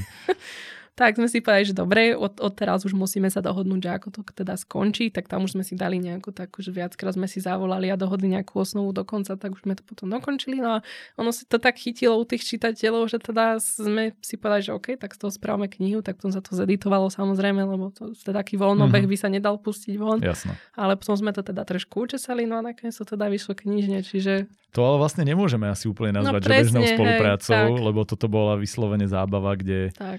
Ste sa doplňali. Ako veľmi je podľa teba cítiť, kto písal akú pasáž? Že snažili ste sa aj držať jeden jazyk, alebo keď ste to editovali, tak ste to nejak čistili? Potom v tom Mhm. edite sa to trošku tak ako keby a, nejako vybrusilo, ale zároveň máme od tých čitateľov celkom takú spätnú väzbu, že keby som nevidel hore tie mená pri Mhm. tých kapitolách, tak by som nerozoznal. Takže... Čo sa mi ale veľmi páči, že ste z toho dokázali urobiť, že naozaj celistvý príbeh. Mm. Aký extrémny bol ten dejový edit? Že ste potrebovali uzavrieť nejaké veci alebo, alebo dopísovať spätne, Mhm. aby niečo dávalo zmysel. Obzvlášť, keď ste fakt nevedeli, kam idete. Mhm. No, paradoxne, čo sa týka deja, ako keby nejakých tých uh, toho vývoja deja, ani až tak neskôr sme upravovali vzťahy medzi postavami. Mhm, jasné. Lebo tam to tak tá dynamika veľmi skákala a chceli sme to urobiť ako keby Všeobecne poriadne. postavy musia byť ťažké udržať, aby zneli Mhm. rovnako a vyzerali rovnako. A... Ja som potom mala takú funkciu už ku koncu, že strážca deja. to znie ako niečo z fantasy, to je Áno. úplne super. Si mala kľúč a bola si v jaskyni. Ja som spísala všetko, že aj tu Sebastian má modré oči, aby zase v 10. Mhm. kapitole nemal zrazu Hej. zelené, hej, a tieto veci, a lokácie, a vzťahy medzi postavami a tak, takže... No, neviem si to predstaviť, obdivujem to a podaril sa vám koniec taký, že, že dával zmysel, že máte pocit, že to tak malo, sk- lebo ja mám pocit, mm-hmm. že keď Mhm. napíšeš dobrú knihu, dokonca aj, môže to byť aj poviedka, dokonca aj keď som občas urobil niečo, že som začínal s iným cieľom, ale Mhm. postava sa prerozhodla, Áno. že to takto celý čas malo byť, aj keď som potreboval vedieť, kam idem teda. Takže či máte ten pocit, že, so, že to jednoducho tam muselo ísť celý čas? Myslím si, že hej, Hej. podľa mňa každý autor má v sebe takéto trošku, že my tú cestu toho hrdinu cítime v sebe. Mhm.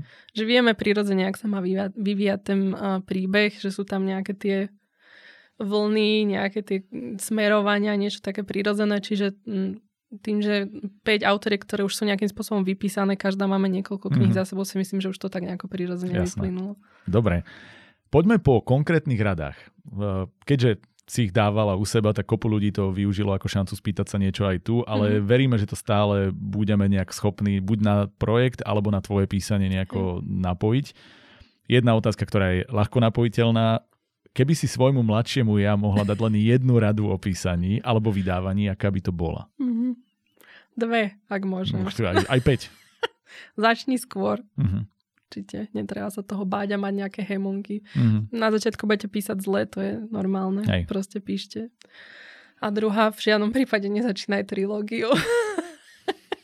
Áno, zase odporúčam, pozrite si náš prvý diel nástrojopisu, kde presne vám hovoríme prečo, ale áno, úplne, úplne tak, rozumiem. Standalone krátky príbeh, ktorým si otestujete trh. Uh-huh. Žiadne ságy, na to príde čas neskôr. Jasné. OK, nápady na príbehy, je tu jedna otázka, ktorá aj mňa zaujíma, mňa to vždy zaujíma u iných autorov. Ako k tebe prichádzajú, kde hľadaš inšpiráciu? A vlastne tu máme inak jednu otázku, ktorá sa pýta v princípe to isté, takže mm-hmm. dve si rovno vybavíme jednou. Mm-hmm. Ja to tak vravím vždy, že o, my autori chodíme po svete s takými inými očami. Mm-hmm. Všetko môže byť inšpirácia, neviem, ja čo mi prišlo posledné e, s projektom, ktorý ma ešte len čaká, keďže to mám taký normálne, že adresár v počítači ako najbližšie knihy ja do dôchodku, áno, hej. naplánované.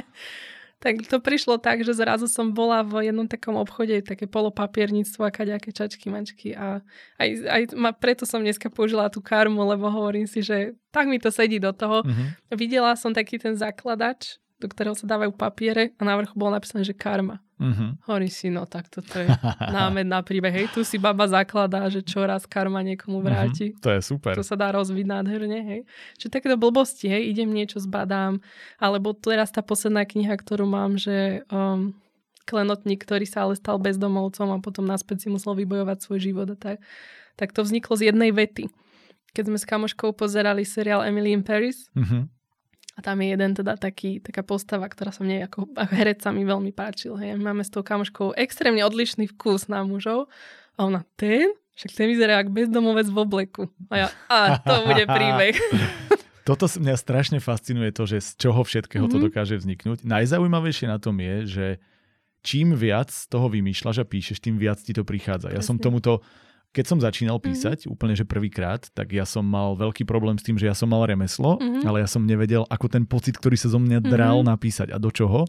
A v momente, ako som skúsil prvú vec, a že, tak ale ja nebudem schopný nič iné. Druhú som mm-hmm. sa ešte natrápil a zrazu ja som už nestíhal zapisovať. Hej. A keď som teraz mal dlhú pauzu, lebo sa to z rôznych mm-hmm. dôvodov nedalo stíhať, tak ja som absolútne netušil čo. Mm-hmm. A mhm. zase ako sa tu cez klub nejako rozpisujeme, mm-hmm. tak ja už zase nestíham zapisovať do Aha. toho istého. Čiže je to úplne super, že to je taký kreatívny sval, ktorý čím viac posiluješ, tým, tým viac rastie tak. a tým viac ho potom potrebuješ živiť. Tak. Je to taký kolobeh. A teda hovorila si, ako si zapisuješ tie nápady, že teraz mm-hmm. si ich uklad, máš to také, že že stále po ruke nejaký adresár a potom prepisuješ a rozpisuješ si ich do detailu, alebo ako držíš tie nápady, mm-hmm. aby, aby si určite nezabudla, aby ti nič neuniklo? Mám adresár, kde mám zvlášť súbory, ktoré už kebyže je kvázi, že jeden námed na knihu, mm-hmm. tak tam Niekedy mi aj tak, že viacej si spojím do jedného, keď tak, už potom jasné. začnem pracovať na Áno. knihe. Alebo keď neustále mám tak niekde v pozadí v hlave, že OK, toto raz bude kniha a niekde k tomu zbadám informáciu, tak si rovno dokladám. Uh-huh, uh-huh. Že také živé sú tie dokumenty, že stále s nimi pracujem. A um, keby nemám nejak, že by som ja si stále zapisovala. Že máš že... blok, ktorý máš pri posteli, ako Mm-mm. to niektorí hovoria, Mm-mm. že sa vlastne zobudíš a zapisuješ Mm-mm. nápady, to nerobíš. To okay. Často som aj počula také, že autorom sa sníva ten námed, mm-hmm. hej, že to, to sa mi stalo iba raz v živote, ale nenapísala som tú knihu, lebo mám to len zapísané, ale bolo by to také dosť temné. Takže... Mne sa to stalo, nezapísal som si to, že si to mm-hmm. zapamätám a potom odtedy si už niekoľko rokov mm-hmm. búcham hlavu o stenu, že ako som si potom... No a tedy by sa hodil ten zápisník mm-hmm. pri posteli, vidíš. No. Stephen King hovorí, že všetky dobré knihy si netreba zapisovať, lebo že tie nápady s tebou zostávajú. Mm-hmm. Nesúhlasím s ním úplne, pretože oni by so mnou zostali, len ja si ich nezapamätám, čiže to je, to je ten základný problém, ale áno, úplne súhlasím, že minimálne teda nejaké, nejaké vedenie toho si treba držať, lebo keď ich máš toľko tých nápadov, mm-hmm. tak už sa, s tým, už sa s tým ťažko funguje potom. Tak.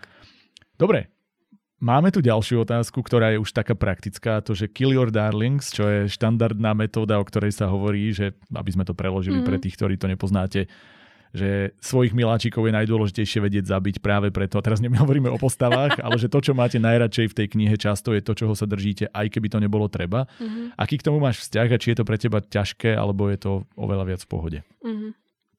Mm.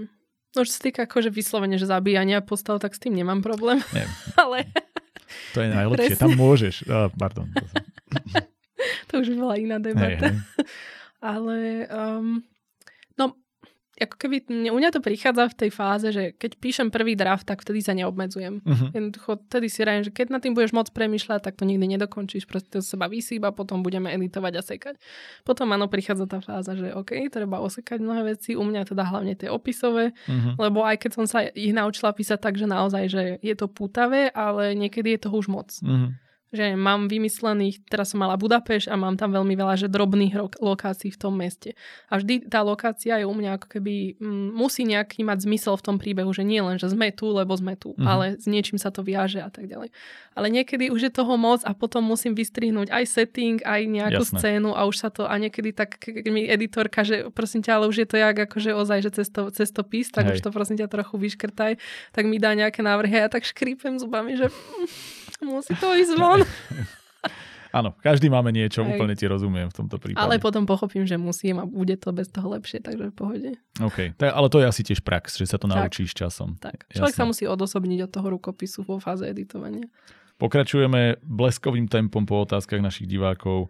Čo považuješ za hranicu medzi inšpiráciou a kopírovaním v literárnej tvorbe? Rozmýšľala som, kto a prečo sa pýta túto otázku. No, ja mám takú osobnú skúsenosť s takýmto niečím. Nie mm-hmm. úplne šťastnú, ale možno to bude zaujímavé pre divákov, pre poslucháčov, že mne sa stalo to, a existuje také učenie, ktoré hovorí, že múza vždy donesie rovnaký nápad trom rôznym ľuďom, mm-hmm. akože autorom alebo umelcom, aby si bola istá, že sa to dostane Á, na ten svet. To je veľmi pekné, to a som že, nepočul. A že už je len otázka, kto bude prvý. Mm-hmm. No a potom sa stáva také, že zrazu, ale je aj bežné v literatúre napríklad, že neviem, vyjde nejaký trend, že sú teraz, ja neviem, bolo 50 Shades, hej, Jasné. v tomto našom žánri. Boli tak, upíry. Presne, tak hej. zrazu príde 25 upírských kníh a nikoho to vôbec netrápi, hej, mm-hmm. proste jednoducho ľudia to chcú čítať, tak si k tomu nájdu cestu. Ale potom sa niekedy stane, že je niečo veľmi špecifické originálnym nápadom a príde iná kniha, ktorá je podobná a zrazu už je to plagiát. Mm-hmm. No. A mne sa keby toto stalo tak veľmi nešťastne, pretože sme určite ro- veľmi podobný námet dostali teda z hora od pani Muzy s britskou autorkou Beth O'Leary, mm-hmm. ktorá napísala uh, knihu spolubývajúca. A je to teda o dvoch ľuďoch, ktorí žijú v jednom byte a nikdy sa nestretli. Ja mám identickú. Napísala som ju skôr. Mm-hmm. Ale nikto ti to neverí. Lenže kto povie, hej, hej. že Britka opísala od Slovenky, no hej. nikto. No, mne sa to stalo Takže... s niečím, čo som nevydal a tým mm-hmm. pádom už to nikdy nevydám veľmi mm-hmm. pravdepodobne. Nie je to úplne to isté, ale bavili sme sa o tom, že uh, som mal poviedku, kde som mal pocit, že aký úplne originálny setting mm-hmm. som vymyslel. Bolo to o šachu, o Aha. sirote, ktorá hrá šach, čo, a potom vyšiel seriál Queen's Gambit. A že... Môžem sa na to... No, ale, ale to, to moje, to moje to bolo o cestovaní, hej, moje bolo o cestovaní v čase, takže by to, ale to je najhoršie, že si vymyslíš hej. často len ako keby setting, alebo mm-hmm. postavu, alebo niečo, nejakú mm-hmm. emóciu, ktorá ano. z toho je výrazná a často to môže byť aj o inom, ale už to ľudia mm-hmm. povedia, že, že kopíruješ. Mm-hmm. Hej, čiže tá hranica je veľmi tenká. To je tenký no. ľad a mm. presne niekedy si aj myslíme, že niečo je tak a je hej. to inak, hej, ako to bolo v tomto mojom prípade. Čiže to je veľmi ťažko. Proste píšte a kašlite na to. presne tak. Keď tak, keď tak, tak vás niekto zvozí a čo. Hej. Ale nekopírujte. Robte to len, keď to je múza, keď ste boli jeden z tých troch. Tak, tak. nie umyselne mhm, určite, mm-hmm, lebo jasné. to zase samozrejme ako nejaké autorské práva, aj keď sú pošľapované, ale máme ich tu stále. Mm-hmm. Čiže... Dobre, veľmi zaujímavá otázka, ktorá prišla. Vyvrať najväčší mýtus o živote spisovateľa, s akým si sa stretla. Oh, že žijeme bohemský život. Mm. Keby videli, že čo je za tým tej každodennej práce. Presne, tak. O, o 7 večer spať niektorí. Ja to máme v klube takých niektorých, to pardon, to nie. to nie je akože predstava, hej, že sedím niekde v nejakej prímorskej chatičke, mm-hmm. píšem si, popíjam si k tomu whisky a každý mesiac mi cinkne na účet toľko, že 4 Mercedesy mám v garáži. No, tak zahoďme tieto predstavy. To sa možno stane piatim na svete. Mm. Aj to, akože si myslím, že tiež určite takto nefungujú, lebo to je osamelá robota, je to remeslo ako akékoľvek iné, ktoré sa treba naučiť. Nie, že mňa osvietí a napíšem knihu. V žiadnom prípade to je fakt, každý človek sa zlepšuje s každým mm. jedným rukopisom a musí na ňom makať je to práca na niekoľko mesiacov až rokov, kým zo seba vyplujete nejaké súvislé dielo, čiže žiadne kaviarenské povalačstvo ani nič podobné, jednoducho odrobená robota. Hej, a pravdepodobne už úplne nefunguje aspoň štandardne ani ten uh, bytnický život, že sa vlastne, že človek príde, zničí sa v krčme, ráno sa zobudí a nájde napísané dve diela, tak ktoré... Budú... mi to, jak to robili. Ja to lebo... nechápem, to je nemožné. Ja si dám dve piva a som neschopný písať, to je úplne strašné. Niekto si dá vínečko k písaniu, ja si dám prvý srk a skončí skončili sme. Ja som to raz skúšala, že teda, dobre, Hemingway, hej, že poďme, že pod parou, že čo z toho vyjde. No na druhý deň ráno pozerám pre boha živého rovno do koša s tým, to je strašné. To je presne tak. To je ale zase, to, to netreba dať do koša, to si treba zavesiť ako odstrašujúci príklad niekde, že toto tak úplne nefunguje. Aké máš triky, ako nakopnúť kreatívny proces, keď sa zasekneš v písaní? Či už mm-hmm. fyzické alebo psychické? Mm-hmm. Jeden taký fajn, čo sa mi osvedčil je, že keď um, sa zaseknem v nejakom diele, ktoré mám rozpracované, ale viem, že s ním potrebujem pohnúť ďalej, nie, že tu si niečo píšem a odložím to, tak vtedy, no hovorí sa, že píš, píš, hej, lenže keď ti nejde to jedno dielo, tak hej. pre mňa je dobrý trik, že písať niečo iné či už nejakú poviedku alebo niečo jednoducho, čo momentálne mám nejaký námet, keď to aj nikam nepovedie, alebo čo sa mi stáva veľmi často, na nešťastie, že robím na nejakom projekte, nadchnem ma z začiatka, ale potom prídem do tej klasickej stredovej ano. fázy, ktorá je najťažšia napísať, tak tedy normálne robím to, už sa za to ani nehaním u seba, že jednoducho si začnem písať ten ďalší projekt, tú ďalšiu Že máš knihu. 10 úvodov. Presne, Aha. áno, a už len potom preskakujem do toho nešťastného uh-huh. stredu. Ale to ma vie tak rozbehnúť, že keď si napíšem ten úvod, z ktorého som nadšená, tak potom sa mi, pardon, ľahšie píše aj ten uh-huh. stred v tom nešťastnom Hej. rozpracovanom. Takže... Hej. To je dobrá doplnková rada k tomu a vlastne to podporuje, len si to povedala trošku inými mm-hmm. slovami, ako hovorí Martin Hatela, že napíše erotickú scénu. Tak, e, ale on by všade napísal erotickú scénu, z toho už nebudeme ani riešiť. Pozdravujeme. Máme tu otázku, ty si spomínala dnes už ten Wattpad. Uh-huh. Ja, som, ja absolútne netuším, čo to je. Fakt? Fakt, že úplne ja som nedotknutý v tomto, takže ako Wattpadový panic, povedz mi najskôr prosím to, že čo to, čo je, to je a potom, že teda zodpovedáme otázku, či sa oplatí na tejto platforme uverejňovať. Uh-huh. No je to vlastne, ak sa nemilím, tak je to americká platforma, uh-huh. ktorá vznikla pre no, amatérských spisovateľov. Aj dneska už z toho veľa publikovaných autorov vzýšlo, čiže ono to časom ako keby uh-huh. chytilo celkom cvenk. A aj u nás sa to ujalo, je tu veľmi živá scéna inak na tom Wattpade, fakt, že... Fakt? Uh-huh. Povedala by som, že hlavne v tom, asi v tom ženskejšom segmente, uh-huh, hej, uh-huh. Že, ale je tam aj veľa fantasy príbehov, musím povedať. Um, čiže je to um, veľmi šikovný nástroj. Ja som tam nikdy nepísala, ale využívala som ho na to, že som tam zavesila napríklad už hotový príbeh, lebo ono sa to dá čítať po kapitolách. Uh-huh. Takže má to veľmi taký fajn, ako keby také užívateľské prostredie super na čítanie, také podobné čítačke, čiže dajú sa tam uverejňovať takto kapitoly na pokračovanie.